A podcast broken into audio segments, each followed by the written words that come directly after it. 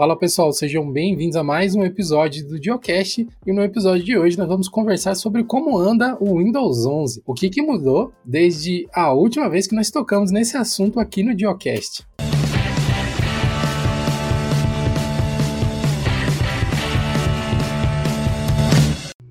Esse episódio do Geocast conta com o apoio do FinLink. O FinLink é uma solução para você compartilhar o acesso remoto de aplicações em um servidor Linux para diversas outras plataformas, seja elas Windows, Linux, Mac ou até mesmo em celulares utilizando o navegador. O FinLink é totalmente software livre e você pode conferir não apenas o código deles, mas também as contribuições que eles fazem com outros projetos de software livre no GitHub e nos outros repositórios que estão ali listados dentro do projeto. Então acesse o site deles que é sendium.com.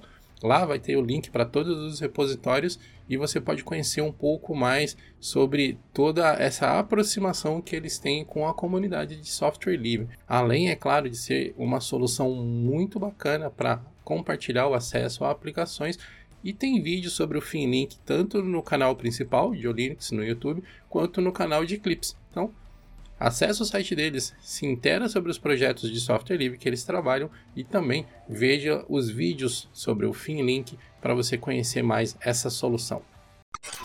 Pois é, meus amigos, recentemente vazou até que já existe a possibilidade de chegar um Windows 12 logo aí nos próximos meses. E eu me toquei que já faz alguns meses, quase um ano, que a gente não fala sobre o Windows 11 aqui no Geocache. E para me ajudar a atualizar vocês sobre como que tá esse sistema operacional que ainda é um grande dominador do mercado de desktops, eu convidei aqui o parceiro do canal de Linux, o Rafael Chicamaro, do canal Winchester, para trocar uma ideia aqui com a gente. Rafael, seja muito bem-vindo novamente ao Diocast. Fala galera, fala aí, beleza? Obrigado pelo convite novamente. E vamos trocar ideia, vamos ver, atualizar a galera das novidades, rolou o sistema esse quase um ano aí de sistema profissional no mercado já.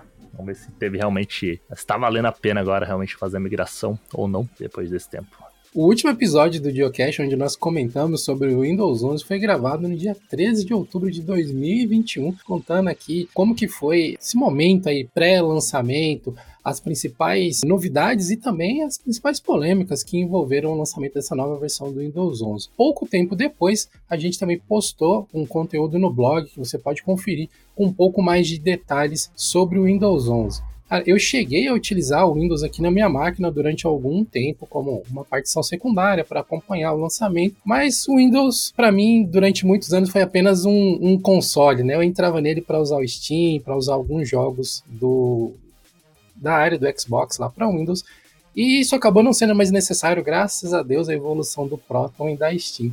Então, Rafael, eu estou muito desatualizado aí. Conta um pouco pra gente como tem sido esse quase um ano de evolução do Windows 11.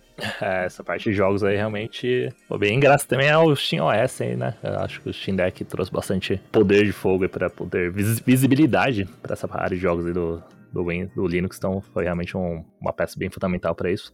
Mas vamos lá, questão do Windows, Windows 11 aí, tá completando aí quase um aninho de vida aí no, no, mercado. E, bem, como a Microsoft falou lá, logo no anúncio, ela falou que não iria ter dois lançamentos do sistema profissional como estava sendo nos 10. Ela mudou um pouquinho a estratégia aí é, para ser um lançamento por ano. E aparentemente, meus rumores surgiram aí que necessitou, parece que ela também vai voltar uma estratégia antiga de lançar uma nova atualização realmente grande do sistema a cada três anos aí, né? Começou a surgir rumores de um possível Windows 12 aí para 2024, ou seja, daqui dois aninhos, completando aí, seguindo a tradição de três anos entre uma versão e outra. Ainda são os primeiros rumores, tá bem nebuloso ainda, a gente não sabe se é verdade ou não, vamos ter que esperar aí pelo menos mais um ano para ter uns rumores mais fortes quanto a isso. Mas o fato é que o Windows 11 ele chegou aí no mercado com bastante vantagens, algumas desvantagens, e a Microsoft está tentando correr atrás de tentar suprir a necessidade da galera aí para tentar fazer o pessoal realmente migrar para o sistema operacional aí mais recente. Né? Então, algumas coisas uh, que estavam em falta na versão lançamento estão chegando agora, em breve. A gente já tem alguns uh, anúncios oficiais sobre isso. Tanto coisas que estavam faltando no Windows 11 quando lançou, quanto coisas que tá faltando no Windows 8 sempre, praticamente. Uh, já estamos spoiler abas explorador de arquivos finalmente, quem sabe tá muito em breve vai chegar. Então temos umas novidades aí interessantes, pode acabar, quem sabe convencer o pessoal a migrar para a nova versão. Uma das coisas que eu lembro que levantou mais barulho na época do lançamento do Windows 11 foram as novas exigências de hardware e também a, a exigência da utilização do módulo de TPM, né? Para, em tese, aumentar a segurança do sistema e garantir que novas versões do Windows seriam mais resistentes a possíveis ataques cibernéticos, essas coisas assim. Como que está isso hoje em dia? Houve alguma mudança? As exigências continuam as mesmas? Elas ficaram mais, mais frouxas? Elas ficaram mais restritas? Como que está o Windows hoje em compatibilidade? O Windows 11, né? Em compatibilidade com o hardware antigo aí, o PC Batatinha nunca mais vai ver o Windows na frente? Cara, assim, como eu falei, acho que, acho que até algo que eu citei até no, na última vez que vim aqui, é uma exigência que de tempos em tempos a Microsoft acaba exigindo, né? Tipo, é, no, nos famosos Windows ruins, assim, nas intercaladas entre Windows bom e Windows ruim, a Microsoft acaba fazendo exigências do tipo, mas que assim, é um susto no momento, naquela primeira versão, mas pouco tempo depois a galera esquece, né? O Windows Vista mesmo teve exigências de hardware bem agressivas para a época também, tipo, tudo bem que o sistema já era mal otimizado, mas ele, parte culpa disso era a grande exigência que teve dele. Depois o Windows 7, apesar de ter as mesmas exigências, ele já estava um pouco mais otimizado, mas também teve a questão de o, o equipamento padrão da galera também foi evoluindo com o tempo, então teve essa questão também, tipo, o Windows ficou mais otimizado, mas também a galera já conseguiu, acabou migrando de, de hardware melhor. O Windows 8 aconteceu a mesma coisa, e agora o Windows 11 também teve essa questão aí do processadores teoricamente mais recentes, e também é o TPM, né? Mas assim, é uma questão que é um, é um ponto de cisão, assim, que a Microsoft acaba fazendo, né? O Windows 10 está aí no mercado há quase 10 anos, seguindo quase o mesmo hardware, Uh, ao longo do tempo, o Windows 10 teve exigências maiores. Hoje em dia, pouca gente percebe isso, mas ele só suporta oficialmente a partir da quinta geração da Intel, coisa que no lançamento não era assim, até porque acho que o lançamento exigia quase todas as versões da, da família Core. Hoje não é assim, mas pouca gente percebe porque realmente a galera foi evoluindo o hardware junto com o lançamento, né? Uh, dessa vez foi um pouquinho mais agressivo, da quinta pulou para oitava, de, de uma vez para outra, mas acho que é algo bem ou mal, acaba sendo natural e a Microsoft já falou que não vai voltar atrás com relação a isso.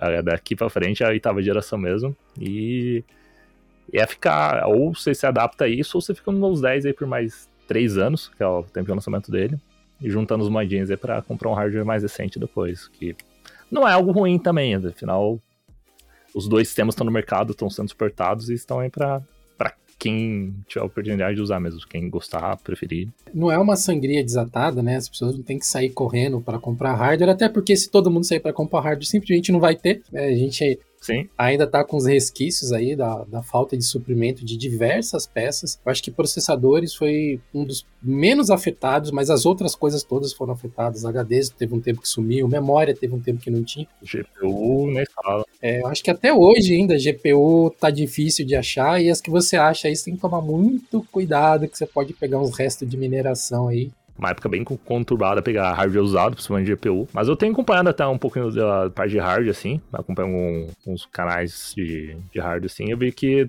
começou a ter uma queda bem considerável na parte de GPU. Ainda mais agora que tá vindo novas placas da NVIDIA, né? Então, normalmente eles abaixam ainda mais o preço da geração atual. Então, tá uma fase assim. Quem não tinha oportunidade de trocar de hardware antes, talvez seja a hora de você começar a vasculhar, assim, dar uma pesquisada, uma garimpada aí, que talvez você ache uma coisa interessante.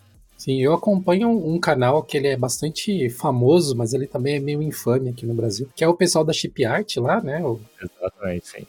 O André e o, e o Jonathan. Eu gosto muito da maneira como eles passam a informação sobre hardware, sobre disponibilidade, mas eles adoram dar uma cutucada no pessoal também. Eles não perdem uma oportunidade de criticar não apenas o mercado, mas também os fornecedores, os fabricantes e tal tem seus prós e contras, essa postura mais ácida que eles têm, assim, mas eu acho bacana porque o, o, um dos quadros que eles têm lá no canal deles é de uma tabela de preços que eles vêm atualizando quase que semanalmente, assim, né, com informações, e tem dado uns bons insights, assim. É, eu, eu tô meio naquela, assim, eu tenho um dinheirinho guardado, a hora que aparecer uma GPU que cabe naquele dinheiro, eu vou comprar. Eu tenho preferência por utilizar as RTX por conta da necessidade de codificação de vídeo e tal, que ainda não tem tem uma performance tão boa quanto com o hardware da AMD, mas sei lá, pelo menos uma 2080 ou uma 3070 ali, eu quero ver o que, que eu consigo, mais próximo que eu consigo chegar disso aí, para poder fazer o upgrade. Aí não mexo mais na máquina por uns dois anos até juntar dinheiro de novo.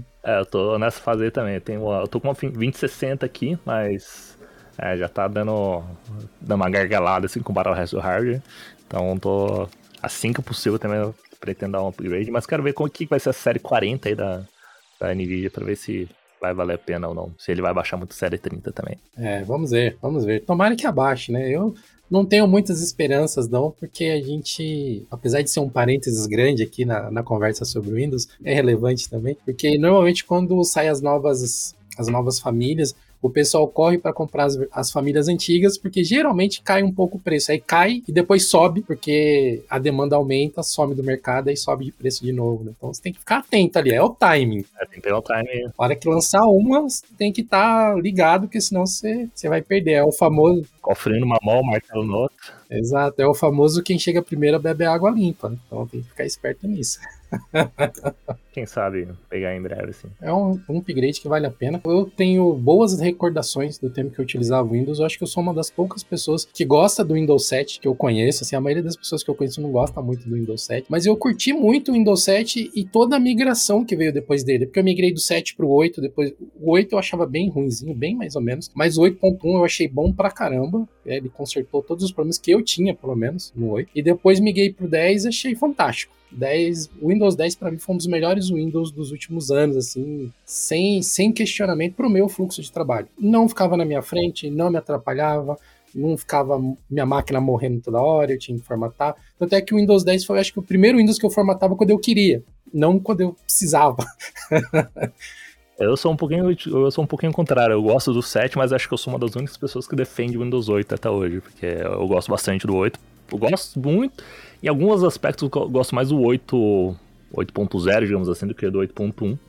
Principalmente esse sistema de pesquisa do 8.0, acho que para mim foi o melhor que a Microsoft fez até hoje. Tipo, você pesquisava uma coisa e encontrava fácil lá. Era, era até algo que a gente estava falando um pouquinho internamente no, no, no, meu canal, que o sistema de pesquisa do 8 era realmente fantástico.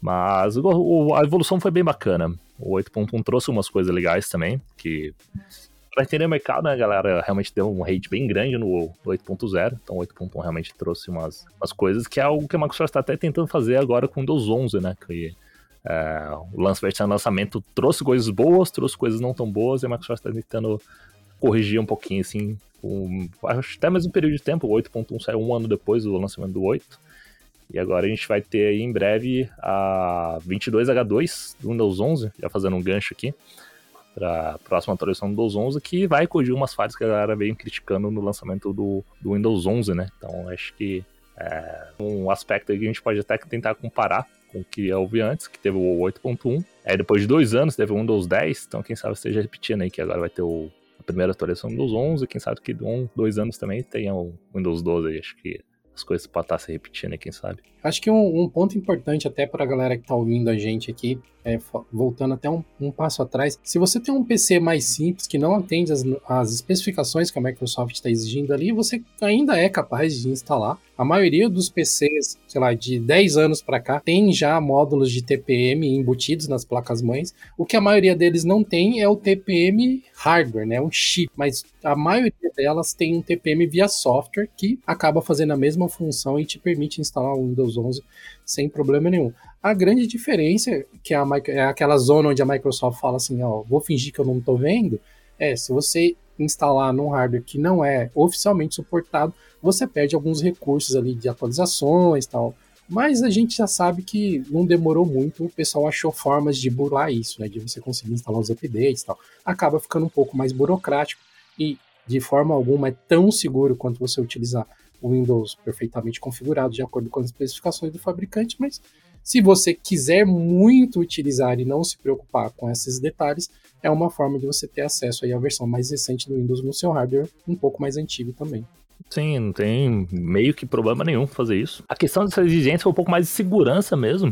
Né? A gente estava falando no comecinho, mas assim, é, é o Windows. Então, Windows e segurança são duas coisas que meio que não conversa, não conversa muito bem entre elas. A Microsoft tentar fazer um bom trabalho, mas assim, não dá pra exigir muito, que bem ou mal é o sistema operacional mais utilizado no mundo e é onde os hackers, a pessoa mais intencionada, vão atacar com todas as formas possíveis. E assim, é, é uma Microsoft contra uma legião de pessoas mal intencionadas, então fica difícil segurar barra todo mundo. Ela faz o que pode. E uma questão do TPM foi um pouquinho para tentar é, segurar um pouquinho essa barra. Não é uma fortaleza impenetrável, que nem a gente já falou desde o comecinho, mas assim, alguma camada de segurança, uma dificuldade na vida do pessoa mal intencionada ali, isso acaba trazendo. Mas se a pessoa quiser arrombar o, seu, o sistema, ela vai conseguir de qualquer forma. Mas o importante é que uma pessoa, um usuário comum, um usuário leigo, tem uma camadinha extra mais de segurança ali que acaba de, de alguma forma ou de, ou de outra impedindo uma situação mais, mais leve assim, para pegar. E se instalar em hardware não compatível, você consegue também, tá? tem as formas de burlar. Até ter aquela notícia lá que talvez um possível estagiário da Microsoft mesmo falou num fórum lá de como burlar isso. Não sabemos se ele está trabalhando até hoje ou não dentro da empresa, mas está lá a publicação até hoje, então quem sabe. Mas tem como se burlar? Tem. É recomendável? Não, porque aí você perde garantia de suporte, né? Então, mas também tem aquela questão que 99% das pessoas não usam o suporte da Microsoft para nada quando dá problema. Quando dá problemas vão lá e ela mesma resolve. Então, fica elas por elas. Você fica, fica a cargo do usuário. Assim, ninguém recomenda, mas ninguém vai te julgar se fizer isso também. Esse lance de suporte ele acaba sendo mais relevante quando a gente está falando de ambientes empresariais, né, redes corporativas. Aí faz todo o sentido você ter um, um software ali dentro da conformidade, tal, seguindo todas as regras. Para a pessoa que usa em casa, e a gente sabe que no Brasil existe aí uma, uma variedade grande de Windows que são é, genéricos, para não usar um termo mais claro. Realmente essa parte do suporte acaba sendo quase que uma anedota, assim, né? A vasta maioria das pessoas não se importa com isso, o que é uma pena, na verdade, porque utilizar um sistema original, independente de ser o Windows ou qualquer outro, software livre, uma distribuição Linux, um macOS que seja, isso é bom para o usuário, no final das contas, porque garante que você está no melhor estado de segurança que você poderia estar, tá, sem que você precise ficar se preocupando com muitas coisas. Mas faz parte do jogo. Né? A maneira como o mercado de tecnologia se formou no Brasil acabou incentivando essa mentalidade nas pessoas por culpa das próprias empresas, diga-se de passagem. Acho que vai demorar alguns anos ainda para o pessoal adquirir essa maturidade, né, de que usar software original é interessante, sim, não só pelo aspecto da segurança, mas pelo aspecto econômico tudo.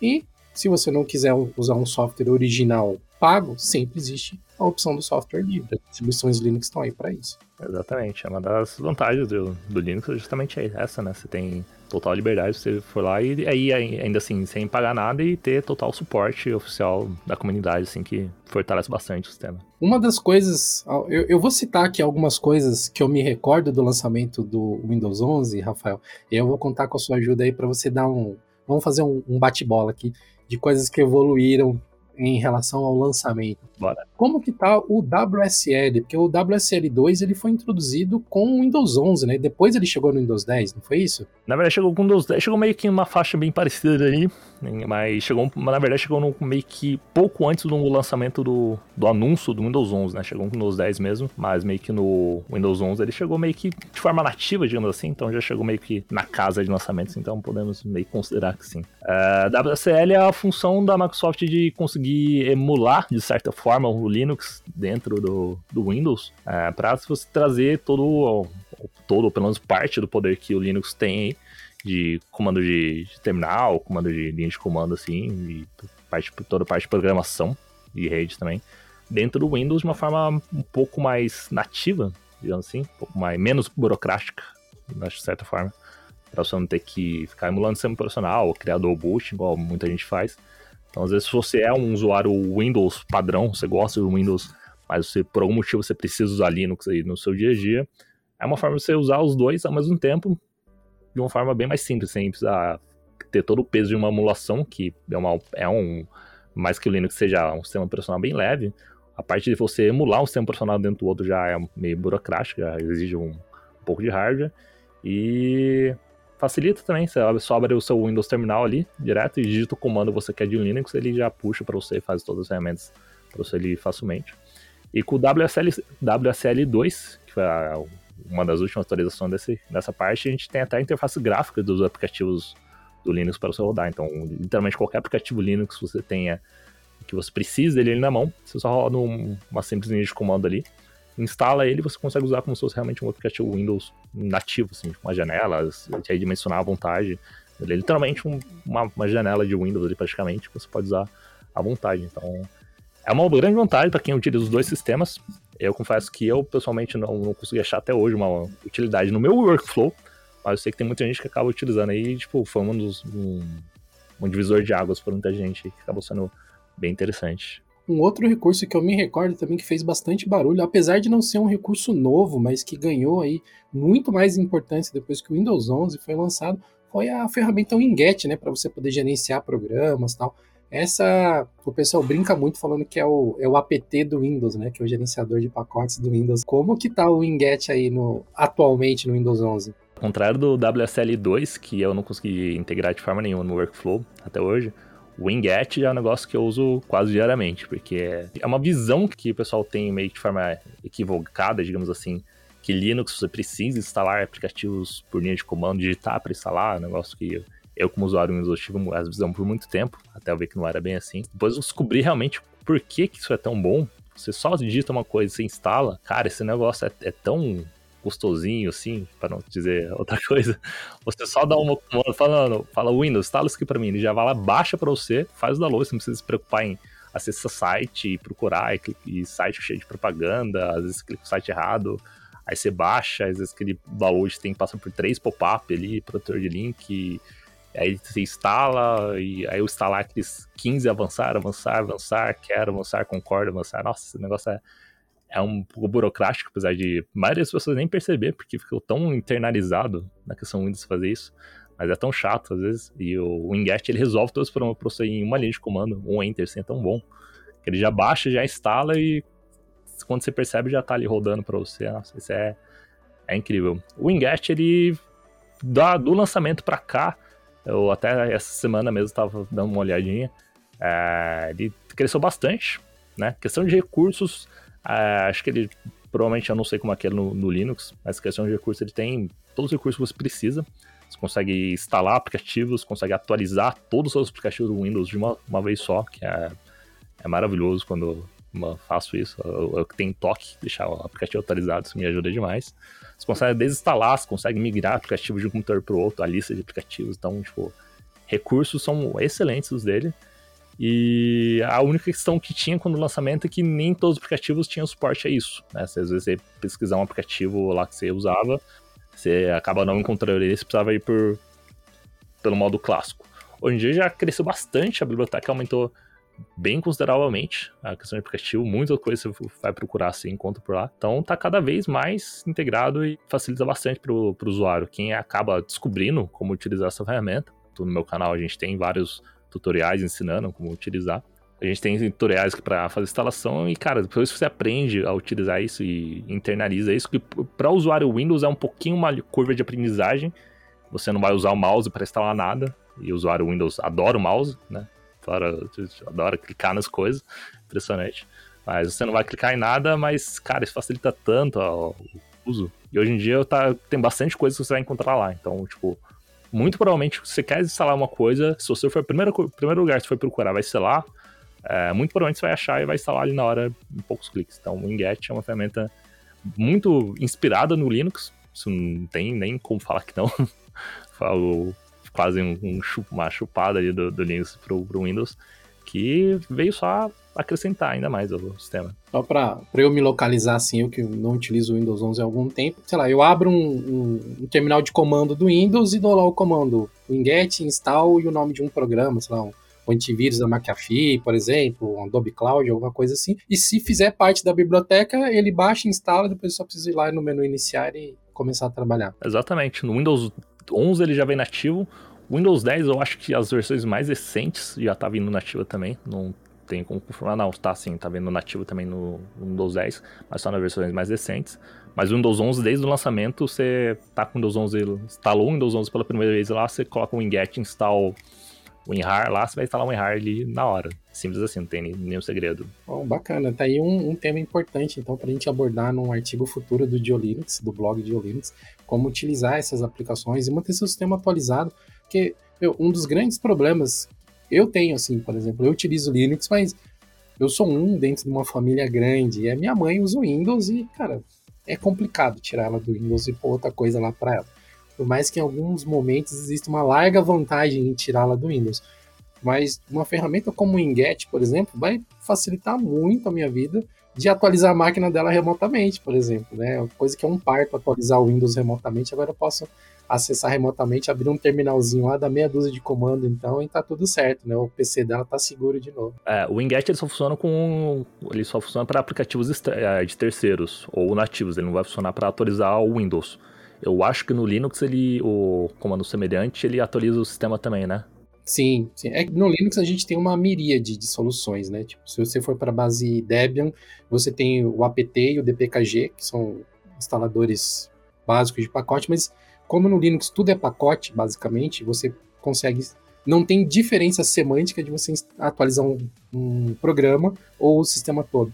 A única diferença é qual é o pacote, propriamente dito. Se a gente for Sim. falar da base arte, Aí tem o Pacman e tem também o Pamac já na base Manjaro, e aí tem um monte, né? Tem o RPM, DNF, tantas, tem tantos atualizadores de pacotes, iniciadores de pacotes, quanto distribuições Linux, basicamente. É, isso é algo que talvez a Microsoft possa melhorar no, no Winget, porque você consegue atualizar só ferramentas externas, como eu falei, ou aplicativos nativos. Agora, o sistema operacional você não consegue, você ainda fica preso ao Windows Update lá para fazer as atualizações do sistema em si.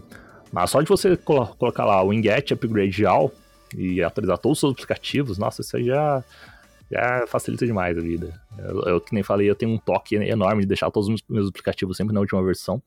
A não ser que a última versão seja muito ruim mesmo, por algum motivo, mas tem que ser muito ruim mesmo para fazer downgrade. É, eu sempre deixo tudo atualizado, nossa, isso facilitou demais mim. Porque antes você tinha que fazer atualização manual, entrar de um em um, ver o que, tinha atualização, aí algumas, alguns aplicativos tinham atualizador próprio nele lá, só mandava atualizar, ele atualizava, mas outros eles te redirecionavam para o site, aí no site você tinha que baixar, aí esperar o download, aí fazer os 15 next lá de novo, que você já fez da outra vez, era bem chato. Então o Ingest facilitou bastante isso. Cara, eu, eu me lembro da época que eu utilizava o Windows, que quando eu precisava formatar a máquina, eu meio que eu reservava um dia de formatar a máquina, porque era assim, você instalar o Windows já era demorado. Era um processo assim de uma hora, uma hora e pouco para você instalar. Depois que você instalou, tinha na época do Windows XP, tinha Service Pack para instalar, tinha um monte de coisa. Aí já eram mais algumas horas, dependendo de quanto Service Pack você tinha que baixar. Terminou de fazer tudo isso, você vai instalar os seus programas, que talvez, se você não tivesse com a versão mais atualizada baixada, você ia instalar e depois ter que atualizar de novo. Meu, era um trampo assim, tipo de, sei lá, 6, 7 horas. Não, agora a máquina tá pronta. Tipo, um dia de trabalho para formatar a máquina. Depois, é lógico, eu comecei a automatizar algumas coisas usando imagem de recuperação, aprendi a usar alguns truques de gerar imagens do sistema para economizar esse tempo, né? É, é um porre. Melhorou pelo jeito. Não, era demais. Mas pelo jeito não tanto assim, né? É, e ainda mais, é, como o Winget ele é meio que uma plataforma aberta também, é, tem várias uh, ferramentas externas que utilizam o Winget para forma de você facilitar ainda mais. Então, uma citação que posso fazer aqui, inclusive nem sei se é propaganda nos pode ou não, mas enfim, é um site chamado Install, que ele basicamente é um agregador de pacotes, então é uma, uma boa forma de você ver como, como os pacotes estão crescendo. Você entra lá, tem uma, uma biblioteca quase inteira dos aplicativos compatíveis. Aí você entra lá, você seleciona, tipo, todos que você quer instalar. Eu quero instalar esse, esse, esse, esse, esse. Então, seleciona, sei lá, 30 aplicativos que você quer instalar no seu computador.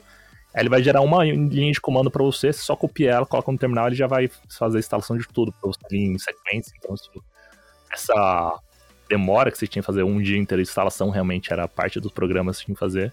Você resolve ali em dois segundos, você deixa lá e vai tomar um cafezinho, vai fazer uma coisa, volta uma meia hora depois, já tá tudo instalado para você uma maravilha isso aí, facilitou demais, demais mesmo esse processo. Nossa, que bacana, cara. Eu não conhecia esse install e eu fui dar uma olhada aqui no site dele. Ele é software livre. Olha só que bacana.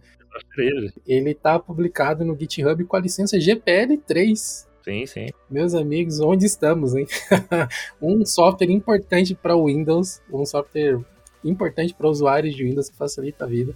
é um software GPL3, muito bem. Infelizmente é pouco conhecido, eu já fiz é, vídeo sobre isso aqui, não deu nem repercussão nenhuma, mas é um negócio que se você integrar na sua vida, nossa, isso aí você não volta mais. Você pergunta, meu Deus, como viver sem isso a vida inteira, tá? Porque facilita muito. E ele é legal também, você consegue criar sua conta lá, aí você pode criar um, um seu próprio pacote, seu próprio pack, lá e deixa salvo. Aí, sei lá, se daqui um ano você for formatar, precisar formatar o computador de novo, você só faz o login da sua conta lá, vai ter seu pack, você faz um Ctrl-C lá da linha de comando, dá um, um Ctrl V no terminal, ele já instala tudo. E como é um Winget, ele já vai instalar tudo atualizado. Então, se nesse um ano teve, sei lá, sete atualizações de aplicativos lá, ou quantas forem infinitas, é, nessa vez, se você for instalar, ele vai instalar a última versão, não vai instalar a versão que você tinha feito o pacote. Então, isso facilita. Nossa, é, é surreal quanto facilita a vida de quem precisa formatar muito computador com frequência. Técnica informática, ou realmente computador de casa mesmo. É, é outra vida, gente. Tá até, tá até dando vontade de instalar o Windows só para poder brincar com essas coisas um pouquinho aqui. Né? Mas no momento, repouso em berço esplêndido aqui no meu segundo HD, o Big Linux, né, que é uma distribuição brasileira que eu tenho usado também como segundo sistema operacional. E por enquanto não tô afim de tirar ele não, mas quem sabe aí, né? Dependente de como evoluir essa conversa, eu acabo instalando o Windows 11 para testar algumas coisas também e poder produzir conteúdo aí para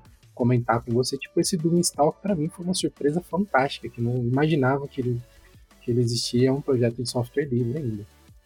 E, e só, só finalizando que para quem ainda é resistente a digitar as coisas e gosta do, do mouse, que nem para você usuário Windows gosta, também tem algumas ferramentas que é uma interface gráfica, um aplicativo de interface gráfica que, é, por exemplo, eu acho que o Winget UI, que pelo próprio nome diz, é uma versão com interface gráfica do Winget mesmo. Você abre lá, tem um aplicativo, uma lista de aplicativos lá, é a mesma que do, do install praticamente.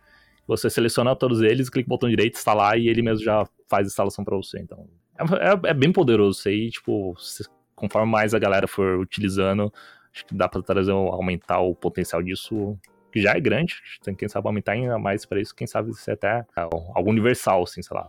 Pode, pode até o sonho um dia que for uma regra, todo aplicativo tiver compatibilidade com isso, que vai facilitar demais mesmo a, a, vida do pessoal. Um outro projeto de software livre também que roda no Windows 11 que ganhou bastante notoriedade, apesar de ser bem antigo, é o Power Toys, né? O Power Toys ele ficou muito mais poderoso, desculpando o trocadilho aí com o nome dele, mas no Windows 11 ele ganhou uns contornos totalmente diferentes e passou a ser muito mais útil para os usuários com Fence Zones, uma, uma série de coisas assim. Me, me conta aí, quais são as novidades do, do Power Toys nessas versões mais recentes do Windows 11? Bom, o Portais é um aplicativo, como você falou, ele é bem antigo. Acho que a, as versões arcaicas, digamos assim, dele já era lá, lá da época do Windows XP, digamos assim. E ele sempre foi um software livre, assim, feito pela própria Microsoft, é um departamento, acho que atualmente chama Microsoft Garage. Eles criaram isso como uma forma de adicionar recursos que talvez faltassem no sistema, assim, para ver se, quem sabe, a galera goste e quem sabe trazer em versões futuras do sistema. Uh, um dos diferenciais, eu não acompanho muito, eu não conhecia esse aplicativo na época que eu usava o XP, mas dando uma pesquisada depois, eu lembro que ele, um dos diferenciais dele era adicionar múltiplas áreas de trabalho ao um do XP na época, que era algo bem legal. Tinha outros recursos também, mas o que é, é um exemplo de coisas que tinha no, no PowerToys que virou nativo hoje em dia. O Windows 10 trouxe recurso formativa. E atualmente ele tem vários recursinhos, vários features que adicionam recursos bem interessantes no, no Windows, tanto Windows 10 quanto Windows 11. O Windows 11 ele funciona em ambos sistemas operacionais. Uh, Windows, a única diferença para o Windows 11 é que ele realmente tem uma, uma interface de Windows 11 mesmo, fica mais coesa com a questão do sistema, mas o, todos os recursos funcionam em, em, ambos sistemas operacionais. Que, cara, a gente pode citar vários aqui. Um que você falou, por exemplo, é o Fancy Zones, que é uma forma de você gerenciar melhor as janelas da sua área de trabalho. Então, você tem o seu monitor lá, que por, por forma nativa você consegue por dois aplicativos divididos, ou quatro em cada canto da tela. No FaceZone você consegue expandir isso de forma literalmente infinita. Você pode criar que se você por acaso tiver espaço na tela e precisar colocar 10 aplicativos na sua tela de forma bem organizadinha e dividir igualmente, ou dar prioridade para um, você consegue criar layouts ali na, no, no aplicativo e a partir do momento que você arrasta a sua janela utilizando o atalho de teclado ali, você consegue literalmente colocar as, as janelas na sua tela ali de uma forma que você quiser. Então, tipo, é um negócio que, para otimizar questão de workflow na tela, isso é fantástico. Galera que usa telas 4K, assim, inclusive Fica a dica pro Dio aí, que eu vi ele sofrendo no Instagram hoje mesmo sobre tela 4K, vi ele falando, fica a dica pra você aí, Dio. É, você consegue organizar melhor, otimizar muito a, a sua interface de trabalho aí. Tem aplicativos como, por exemplo, para quem é designer, tem um seletor de cores. Então, tipo, você aperta um, teclado, um atalho no teclado ali, você consegue pegar um seletor de cor para você pegar a cor exata, cor que tiver na tela para você, um código hexadecimal de alguma coisa que tiver aparecendo na sua tela. Isso para quem trabalha com qualquer coisa de design é uma mão na roda gigantesca. Eu, eu por exemplo, uso diariamente isso. É, a gente tem, tem um recurso chamado Power Toys Run, que é muito parecido com Spotlight da Apple, assim, digamos assim. Que aquela barrinha de pesquisa fica no meio da tela para você pesquisar o que você quiser. Aplicativo, fazer cálculo, buscar arquivos, buscar comandos. Então, tipo, para quem. Se por acaso você é usuário Mac e Windows você tem essa ferramenta para você integrar. Acho que Linux tem uma coisa parecida também, né? A gente estava conversando. Você está falando desses recursos aí e tá vindo o nome dos programas que são equivalentes no Linux na minha cabeça, né? Por exemplo, o Fancy Zones, em ambientes Linux, normalmente a gente chama de Tile Window Manager. Então tem diversos Tile Window Managers e também tem extensões para GNOME e para KDE que você consegue criar esses layouts mais avançados, né? No Linux, geralmente você consegue fazer essas divisões também, né? De dividir no meio ou dividir em quatro áreas iguais. E essas outras extensões, como o Keytile Manager ou alguns scripts do Kawin, que são para o KDE, você consegue realmente fazer uns layouts bem avançados, assim, colocar umas regras tipo Fibonacci para ir dividindo a tela é, sequencialmente, dependendo de quantas janelas você utiliza. Tal. Bem bacana. E é, cara, que fantástico que tem um recurso nativo assim agora no Windows também. E um outro recurso que você citou aí, que é o, o Color Picker, né? De você ficar pegando cores da tela. Cara, eu uso essa parada todo dia no, no Linux. Eu uso um programa que é nativo do Gnome, que chama Seletor de Cor, né? Que criativo, o nome do programa, se chama Seletor de Cor. eu até fiz um, é, eu até fiz um tutorial para ele, explicando como que utiliza alguns recursos dele. E, cara, é tão prático pra gente que trabalha com criação. Ao invés de você tirar um print, e abrir no editor de imagem lá, pegar aquela cor, meu, você aperta uma tecla, vem a conta-gotinha, pega ali a cor que você precisa e segue a vida. Eu, eu, eu, tive um, eu tive uma epifania no dia que eu achei esse programa, porque, sei lá, reduziu algumas tarefas bestas que eu era obrigado a fazer de minutos para segundos. E é, são coisas pequeniníssimas, é que a gente vê no final do dia, gasta um tempão bem considerável no nosso dia que a gente podia estar tá aproveitando fazer outras coisas ali. Então, cara, ferramentas assim facilita demais, demais o trabalho. Tem outras coisas assim, só pra, pra exemplificar aqui no, no Power Toys. Tem uma que eu gosto muito, eu uso demais também, é o Always on Top, que é pra você fixar uma janela sempre em cima das outras. Então, tipo, não importa o que você fizer, aquela janela vai ficar sempre acima. Isso aí facilita demais. Olha aqui, então chamando aqui na, na produtora. Eu mensagem. Eita, nós. Parando coisas. Mas não tem problema, não. É, depois resolve ali. Temos também redimensionamento de imagens padrão, então você pode selecionar várias imagens, clica o botão direito e fala, ó, quero que todas as imagens fiquem 720p. Então ali vai compactar todas as imagens ali nesse tamanho, então isso facilita coisinhas bestas assim que, mano, facilita demais, economiza um tempo bem considerável no seu dia a dia. Renomear arquivos em lote, tem, tem muita coisa legal. O Portoys é uma ferramenta bem legal também. E é código aberto também, galera que quiser pegar, ela tá lá no GitHub para pegar também, mesmo sendo da Microsoft, tá lá no GitHub. E, cara, isso é uma ferramenta bem poderosa mesmo para otimizar o workflow da galera. Eu me lembro também que teve toda uma polêmica durante o lançamento com a nova apresentação do menu inicial e da barra de tarefas, né? que todo mundo considerou bem capada a versão inicial dela. Mas eu vi até num vídeo recente seu que as novas builds já estão mais, estão melhor finalizadas, né? Estão uma barra muito mais funcional, um menu muito mais funcional, né? Sim, é, não muito mais funcional, mas teve sim melhorias no, nas principais reclamações da galera, assim. Porque, assim, o menu inicial nos 11, ele agora ele é centralizado, né? Não é mais, por padrão, não é mais ali na esquerda, então eles centralizaram tudo. E para centralizar, eles deram uma refinada, uma alterada na interface, para deixar um pouco mais, tudo realmente mais centralizado ali, o foco. Uma das críticas, ele era um pouco limitado, então, por exemplo, você, não, você tinha somente três linhas ali de aplicativos, você colocar só 15 aplicativos fixados ali, visíveis para vocês conseguir, criar mais. Né? Eles criavam outras páginas ali. Uh, no Windows 10 você tinha isso meio que limitado. E você não conseguia criar pastinhas de aplicativo também. Então você não conseguia agrupar aplicativos específicos para deixar, sei lá, um cinco aplicativos de documentos ali, tra que trabalham em, em, escritório, fixados ali para só abrir ele e ver quais são aplicativos são. Tinha que deixar ou todos ali ou você não deixava nenhum, caso ocupasse demais o trabalho. Então isso é um problema que foi corrigido, vai ser corrigido em breve com a atualização 22H2, que vai ser lançada ainda esse ano no sistema, que agora você consegue é, criar uma linha, uma linha mais de aplicativos. Então agora, em vez de ter 15, consegue ter 20. Ainda não é o ideal, né? O ideal seria ter meio que isso, a escolha ilimitada do usuário, mas é, migalhas da parte gente chegar um dia. mas agora você consegue pelo menos criar, agrupar os aplicativos. Então você consegue criar pastinhas dos aplicativos e utilizar e agrupar eles lá da forma que você quiser. Na barra de tarefas, aí já é outros 500, que a gente tem vários, uh, como posso dizer, reclamações de algumas coisas que foram removidas, como por exemplo a forma de você não poder. Agora você não pode mover a barra de tarefas para onde você quiser na tela, nem pode aumentar ou diminuir o tamanho dela. Isso ainda não foi corrigido no sistema.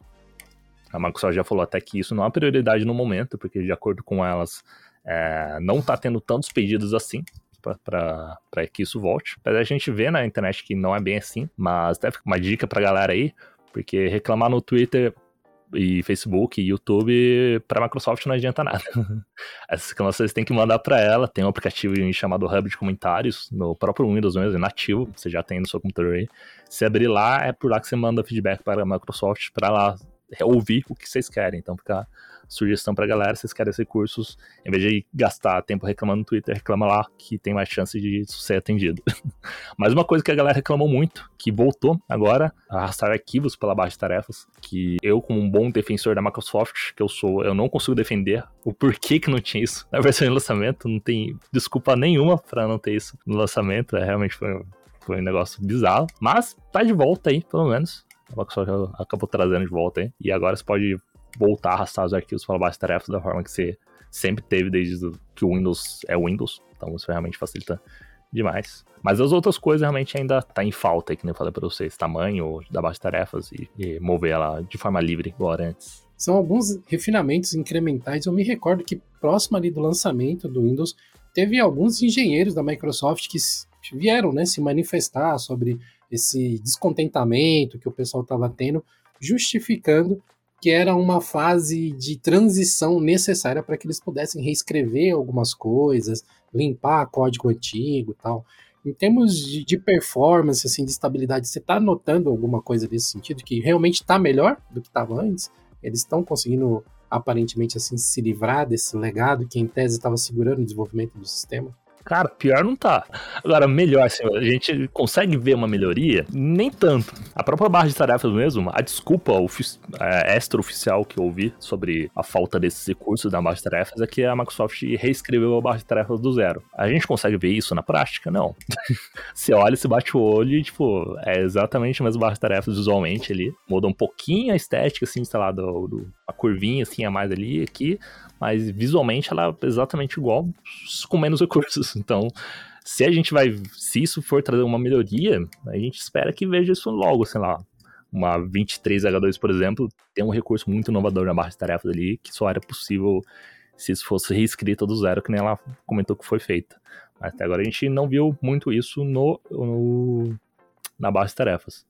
Agora, no Explorer de arquivos, a gente já consegue realmente começar a perceber umas mudanças que tá melhorzinhas, assim. É, que nem agora a gente vai finalmente ter abas no Explorer de arquivos de forma nativa, que é um negócio que, cara, acho que desde que eu hum, me conheço um pouco mais técnico assim, de informática, assim, e entender um pouco melhor a exigência do usuário, eu vejo galera pedindo isso há séculos pela Microsoft e agora ele tá realmente trazendo isso para o sistema. O engraçado é que o até onde a gente tem informação, o Explorer não foi reescrito do zero. Eles estão reemendando ali por cima as coisas para ficar melhor.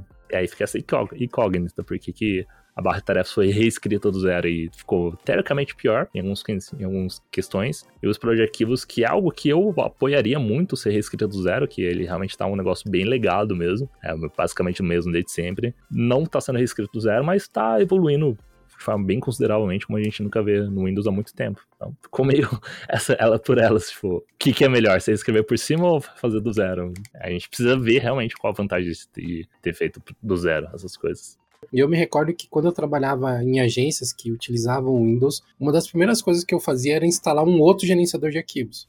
Então, uhum. durante muito tempo existia um gerenciador de arquivos chamado, acho que WinFile, que ele tinha abas, ele tinha um monte de coisas diferentes que não tinham um recurso de renomear em lote, alguns recursos de extração de arquivos mais inteligentes do que o que era nativo. E depois eu descobri o Total Commander, que é um software muito antigo aí também no mercado. Ele não é software livre, é proprietário. E até tem umas coisas bem esquisitas assim na forma como que ele é mantido, mas ele tem todos os principais recursos, assim, então eles conectam em FTP, em SSH, ele tem múltiplas abas, ele tem comparação de arquivos, renomear em lote, ele é extremamente inteligente apesar de tá um pouquinho parado no tempo. Mas eu, essa provavelmente seria uma das coisas que estariam no meu script do Winget para instalação, assim, tipo, instala um outro gerenciador de arquivos aí, porque o Explorer provavelmente não ia dar conta das coisas que eu preciso fazer. Né? Tô comando eu conheço ele. ele. Eu não gosto muito dele porque eu sou um cara muito estético também, eu não gosto muito de aplicativos é, meio... pra outra coisa. Quando o negócio é feio, mas tipo, funciona melhor que qualquer outra opção, aí beleza, eu acabo usando, mas às vezes eu acabo optando por um negócio mais bonitinho. Como dica pra galera aí, tem um chamado Files, simplesmente Files, ou Files Apps, se vocês procurarem no, tanto no Inget quanto na loja de aplicativos do, do sistema, vocês vão achar, que é um explorador de arquivos alternativo muito bom, tipo, ele é, sim, é o que o Windows Explorer deveria ser, tá? Ele tem um pouquinho de problema de desempenho, de acordo com a galera que eu vejo comentando, eu usei por muito tempo ele, de fato, não é 100% otimizado, como o do próprio nativo do sistema, mas para mim nunca deixou, deixou muito a desejar. Então, para mim, vale a experiência para testar e experimentar, se para você funciona ou não. Mas é um, acho que dessa questão dos Explorer alternativos, eu acho que ele é o, realmente é o que mais se aproxima da perfeição, assim, porque ele tem as abas, ele foi primeiro a trazer abas, assim, de uma forma visualmente legal, funciona super bem. Ele tem o modo colunas, tipo, você consegue ver a hierarquia das pastas em modo coluna, que a gente tem nos concorrentes aí, que é um negócio que o Windows Explorer ainda não tem, faz muita falta. Visualmente ele é bem legal, ele é bem personalizável, tipo, funciona bem legal, uma, uma sugestão bem legal pra galera aí. Mas o Explorer tá melhorando. As abas, pelo menos, que é um negócio que vai fazer muita diferença no workflow da galera aí, vai chegar questão de tempo agora, então isso já, já é um passo bem grande aí, considerado os que a Microsoft tem dado ultimamente nessa, nessa parte do sistema. Bacana. Eu fui dar uma olhada nesse Files aqui e como é bonito, hein? Ele é bonitão. Ele lembra bastante o, o gerenciador de, de arquivos do KDE. Agora eu não lembro qual que é o nome do gerenciador de arquivos do KDE, mas tem esse aspecto bem flat, assim, é legal mesmo, bem bonito. E, é, e ele é código aberto também, tá no GitHub, quem quiser dá uma olhada lá, vale, é bem legal mesmo. Esse famoso build 22H2 que tá sendo cozinhado aí, que em algum momento vai chegar oficialmente. Tem como você instalar ele hoje, né? Se você quiser testar um, uma versão desse 22H2, como que seriam os passos, sei lá, para quem tá corajoso aí e não tem medo de formatar a máquina? Está disponível atualmente no programa Windows Insider, que é a, o programa de teste da Microsoft, que ela libera para quem quiser baixar e testar o sistema, tanto como forma de só experimentar o que está chegando, ou testar só esses recursos de forma antecipada, como forma também de ajudar o desenvolvimento, mandar feedbacks mais é, durante a fase de desenvolvimento, desenvolvimento do sistema mesmo, que é onde é mais fácil as alterações serem implementadas que um feedback em uma versão que já está teoricamente finalizada. Então, tudo que você tem que fazer, caso você queira, é só acessar o seu Windows Update ali na, no, no, no seu gerenciador de tarefas. E você vai ver um menuzinho lá na barra da esquerda, tanto no Windows 11 quanto no Windows 10, chamada Windows Programa Windows Insider. Aí lá só seguir as instruções que tem lá. É bem simples, só você fazer login com sua conta, uh, confirmar que você quer ingressar nesse, nesse programa e escolher quais os canais que você quer ingressar. A gente atualmente tem três canais, que é o canal Dev, que é o canal onde você tem mais atualizações, tem acesso aos recursos mais novos, digamos assim, mas em contrapartida você tem maior probabilidade de sofrer bugs também. A gente tem também o, o canal beta, que é meio que a, o, tudo que foi passado é, de alguma maneira em confiabilidade no canal dev vai para o beta. Pra, então as coisas no beta normalmente são um pouquinho mais estáveis, mas não são livres de bugs. É bom deixar isso bem claro, porque bugs, inclusive estou utilizando aqui para testar as coisas, estou sofrendo uns bugzinhos um pouquinho chatos. E tem o canal Release Preview, que é quando a atualização está quase pronta, está passando só pela parte de finalização ali, de correção de bugs, estabilidade, para realmente lançar ele para a galera. A 22H2, no momento que a gente está fazendo, gravando esse podcast, ele está disponível tanto no canal beta quanto no canal Release Preview. Então, qualquer um desses dois canais você tem acesso a, a várias novidades. A gente pode até citar umas daqui a pouquinho. A outra novidade estão chegando com isso aqui. Mas tem acesso às novidades. Mas o, a, as abas em específico nos projetivos, talvez seja uma das novidades mais relevantes da atualização, só está disponível no canal beta. Então ainda não foi disponível no canal Release Preview. Então ainda tem essas questões. E o canal Dev, a gente está agora tra... entrando no começo da fase da 23H2, que a atualização vai sair já no ano que vem, no, em 2023. Se for lançada mesmo. Tem rumor aí que pode ser que seja cancelado, mas aí entra aquela questão que a gente pode até fazer uma pauta depois sobre o Windows 12, quem sabe. O Windows 12, tá, a gente tá muito na área especulativa ainda, né? É, é... Sim, é muito cedo para. Esse é o que a gente pode chamar de rumor com força, assim, né? Bastante especulação. Mas acho que só para deixar o pessoal com a pulga atrás da orelha aí, que, que a gente tem de informação, mesmo que superficial, nesse momento do Windows 12? Assim? É, eu, me, eu me lembro que tem um possível nome, né? Mas nada mais além disso ainda, né? É, a gente tem um possível nome interno, né? A Microsoft usa vários codinomes para o sistema operacional. Por exemplo, o Windows 11 ele foi chamado inicialmente de Windows Sun Valley, é, foi o codinome interno deles. É, a própria 22H2 é chamada de Sun Valley 2 internamente, e a possível 23H2 deve ser Sun Valley 3. E o Windows 12 a gente começou a ter rumores aí que ele tá, tem alguma coisa interna na Microsoft ali sendo chamada de Windows Next Valley ou seja, o próximo Vale. Então, por isso começou os rumores aí de ter realmente um Windows 12. De rumor, a gente só tem isso, basicamente. Então, a gente é realmente é basicamente isso aí. E através disso começou a surgir os rumores que talvez seja. Uh, tenha realmente o, o Windows daqui a três anos. Pode ser que isso aconteça, como pode não ser. Tá? A gente tem que realmente esperar. O que a gente tem de informação oficial até o momento é o Windows 10 encerra o suporte em 2025. Windows 10 e o Windows 11 terão atualizações anuais, não mais semestrais como era o Windows 10. Inclusive, desde que o Windows 11 foi lançado, o Windows 10 seguiu essa, essa lógica também de atualizações apenas anuais. Mas o Windows 10 provavelmente não vai ter nenhum recurso inovador mais, né? Até porque o foco na Microsoft é realmente fazer o Windows 11 funcionar, então vai atrair toda a atenção para lá.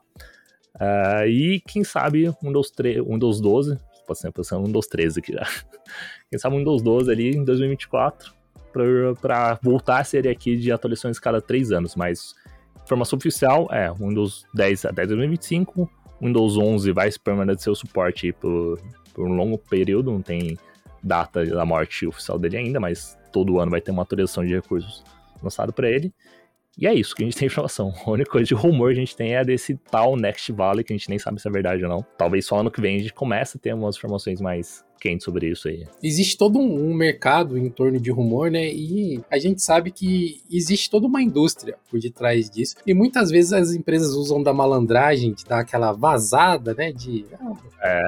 Vazou, mas enfim, né? Eles deixam aquela informação chegar na mão de algumas pessoas que talvez não devesse chegar, para ver como que o mercado reage.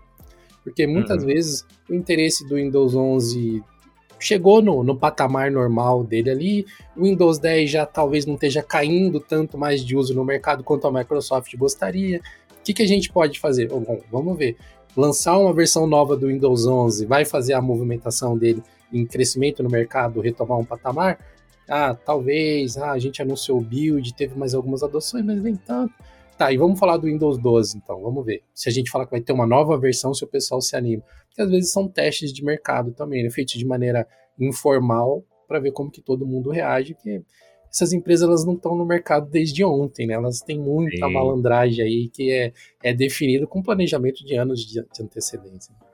É, tem uma bagagem grande de mercado já. E assim, não dá pra agradar, agradar todo mundo, né? O próprio Windows 10, ele ficou aí anos e anos no mercado, assim, recebendo atualizações direto. Tipo, cada seis meses tinha uma versão nova lá que trazia novos recursos, melhorava o que estava dando errado, otimizava o que estava dando certo já. Então, tipo, foi uma atualização bem grande, foi uma mudança bem grande paradigma, paradigma da Microsoft, que lançava só a cada três anos, muda para cada seis meses uma atualização. Foi uma mudança bem grande agradou muita gente, mas como eu acompanho muito essa parte de, do usuário, vi muita gente acho que até hoje pergunta se o Windows 10 nunca vai ficar pronto, porque é sempre atualização beta, beta, beta, beta, que é, é, quem, quem acompanha de perto acaba vendo. Então tem essa visão, tem muita gente que tem essa visão que o Windows 11, Windows 10 foi um eterno beta e para chegar no Windows 11 e talvez se as atualizações constantes dê essa impressão que o Windows 11 também vai ser um eterno beta, aí tem essa questão que talvez possa ser interessante lançar, voltar essa parte de a cada três anos ter um update para tentar tirar um pouquinho essa visão. E até porque, como, como a gente vê também, é, o Windows 11, ele, apesar de ser outro sistema operacional, em comparação com o Windows 10, ele não muda tanta coisa assim. Melhora a interface aqui e ali, mas se o Windows 11 fosse realmente somente uma alteração da interface no Windows 10, como os primeiros rumores, inclusive os primeiros rumores do Windows válidos que tem atrás, é que seria apenas uma mudança bem grande na interface do Windows 10 mesmo, como era, os rumores começaram assim, depois a ideia evoluindo para um novo sistema operacional. Porém, se fosse realmente pegar o Windows 10 e atualizar toda a interface dele ali para se tornar o que a gente conhece hoje como Windows 11, mas ainda sendo o Windows 10, não ia mudar muito na vida das pessoas, ia continuar utilizando, ia ter lá o Windows 10 mais bonito tal, um recurso ou outro novo ali, mas não ia ter um impacto no mercado que nem teve quando anunciou o Windows 11, né? Tipo, quando o Windows 11 anunciou, a internet, todos os blogs de tecnologia parou para falar no assunto, coisa que com certeza não ia acontecer se fosse somente uma, uma questão de interface. Então, pode ser que a Microsoft tenha visto a repercussão que o Windows 11 deu e falar, não, beleza, vamos voltar aí para atualizar constantemente, só para dar um engajamento maior aí e fazer um marketing orgânico. Cara, esse é um efeito que a gente percebe também nas distribuições Linux. A maioria delas tem, maioria não, mas uma, uma grande parte delas tem lançamentos fixos. Por exemplo, o Ubuntu, né, que lança todo mês 4 e mês 10, se eu não me engano. E é sempre um evento. Quando vai sair uma versão nova do Ubuntu, as LTS, por exemplo, a cada nova versão LTS, meu, toda a comunidade de software livre se movimenta, porque a partir dessa versão LTS que vai ser lançada do Ubuntu, um monte de outras distribuições são baseadas nela, também vão lançar versões novas mais cedo ou mais tarde. E em contrapartida, por exemplo, o Arch Linux, que é uma distribuição que é rolling release, né, que ela tem lançamentos contínuos,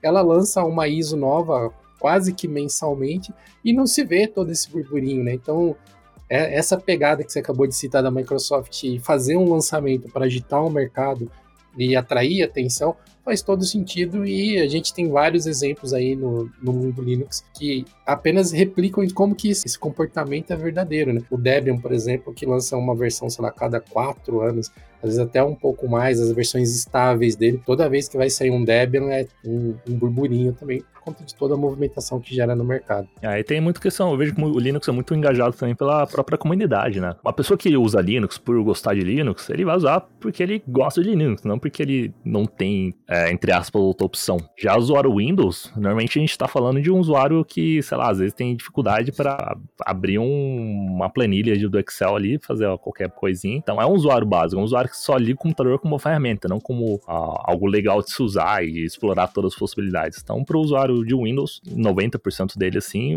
que estiver usando ali para ele é meio que indiferente. Ele não fica engajando, fala, puta, que legal, saiu um novo Windows, é uma nova build do Windows aqui, deixa eu espalhar pra galera que postar nos meus stories aqui. Galera, tô atualizando o Windows aqui, que legal. Tipo, isso não acontece no, no Windows. No Linux talvez aconteça porque acaba sendo um, é um pessoal que se interessa por isso e tem, e sabe um um pouco a importância de uma atualização desse tipo. E uma grande atualização de Windows 10 para 11, 11 para 12 é uma estratégia de mercado mesmo. Não teria necessidade, ela poderia fazer uma, só uma mudança de interface mesmo, trazer recursos para uma versão que já está no sistema.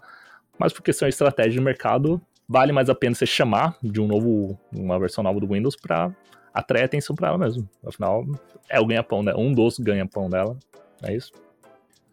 Faz todo sentido e até a gente, né, que é um canal de Linux, aqui o projeto de Linux, nos lançamentos de novas versões do Windows a gente acaba repercutindo também a nossa própria é. comunidade de software livre, porque a maioria das pessoas acaba que, que utilizam software livre acaba tendo controle sobre algumas máquinas, mas dependendo do, do contexto ali onde você está inserido, você tem algum parente que utiliza o Windows, ou você trabalha numa empresa que algumas máquinas são Windows e você usa pode usar Linux apenas em alguns lugares, tal. Então, geralmente a gente está exposto a um ambiente que é mais misto, né? Poucos lugares são 100% Linux. Então eu, eu me lembro muito assim que a cada lançamento do Windows, a quantidade de posts é, comentando, repercutindo isso no nosso fórum lá no plus.linux.com.br foi bem grande, assim, o Windows 11 principalmente, conta dessa é, obsolescência, né, que a Microsoft colocou em alguns hardwares, virou uma febre de reclamações, enfim, faz parte do jogo e ainda bem que nós temos diversas outras opções, né? A gente tem Linux como opção, a gente tem outros sistemas operacionais como opção, até o Chrome OS Flex agora pode ser uma opção para algumas pessoas que quiserem testar também. Você pode instalar um, o Chrome OS em basicamente qualquer hardware. Não, hoje não faltam opções. Você não precisa ficar triste xingando a Microsoft. Só troca de sistema operacional e seja feliz. Exatamente. Eu fico usando até o final da, do suporte mesmo. No final, dificilmente você tem. Dificilmente você vai ter necessidade de trocar hardware daqui três anos ainda. Então, eu acho que esse podcast foi tão útil para mim quanto eu espero que eles sejam para vocês que estão tá ouvindo. Eu me atualizei sobre o Windows, acabei de rodar aqui um app upgrade na minha cabeça e consegui extrair do Rafael esse monte de informação bacana. Conheci aplicativos novos que eu ainda não conhecia, tipo o, o Install, que é um projeto de software livre. Em breve espero trazer conteúdo sobre ele no canal também. Eu achei muito interessante. As novidades do PowerToys, as mudanças e coisas que infelizmente talvez não mudaram tanto quanto a gente gostaria no Windows 11. Mas, cara, muito obrigado, Rafael, por você ter compartilhado esse tempo aqui com a gente, ter trazido esse monte de informações legais. Comenta aqui com o pessoal onde que a gente pode te encontrar para se manter bem informado sobre esse mundo de Windows. Imagina, Ed, eu agradeço aí o convite, tá sempre bom aí comparecer, trocar ideia com coisa pessoal aí, até eu mesmo aprender umas coisinhas do, do Linux, você sempre acaba aprendendo umas coisinhas bem legais por aqui. E quem quiser encontrar aí, encontrar ou até ter mais informações sobre o Windows, pode acessar youtube.com barra Winchester canal, ou procurei canal Winchester no YouTube, vocês provavelmente vão me encontrar por lá. E aí lá vocês vão encontrar realmente tudo possível sobre o Windows. Tem já o resumão completo da 22H2. Tem vários recursos que a gente não citou aqui, como um gravador de telas nativo. Agora o Windows 11 vai ter um gravador de telas nativo decente, não, que não é atrelado àquela Game Bar. Tem. A gente vai ter mais mudança de interface, tem novo gerenciador de tarefas, mudou a interface também. Tem várias coisinhas assim, menores, mas tão úteis quanto, que a gente citou aqui durante todo o canal, já tem um resumão completo lá no canal. Todas as novidades saem no Windows Insider mesmo, são de teste, sempre que sair uma vídeo novo com novidades, eu trago lá também. Windows 12, pode ter certeza que assim que sair qualquer coisinha, vai ter lá no canal também. Então, quem quiser acompanhar esse universo do, do Windows, mesmo que você seja usuário ou não, às vezes só por curiosidade mesmo, ficar atrelado ao mercado, como é que ele tá, podem procurar por lá que a gente vai sempre trazer o melhor conteúdo para vocês. Cara, muito obrigado, Rafael. Obrigadão mesmo por todas as informações. Obrigado por você que acompanhou esse episódio até aqui. E nós nos vemos no próximo Idiocast.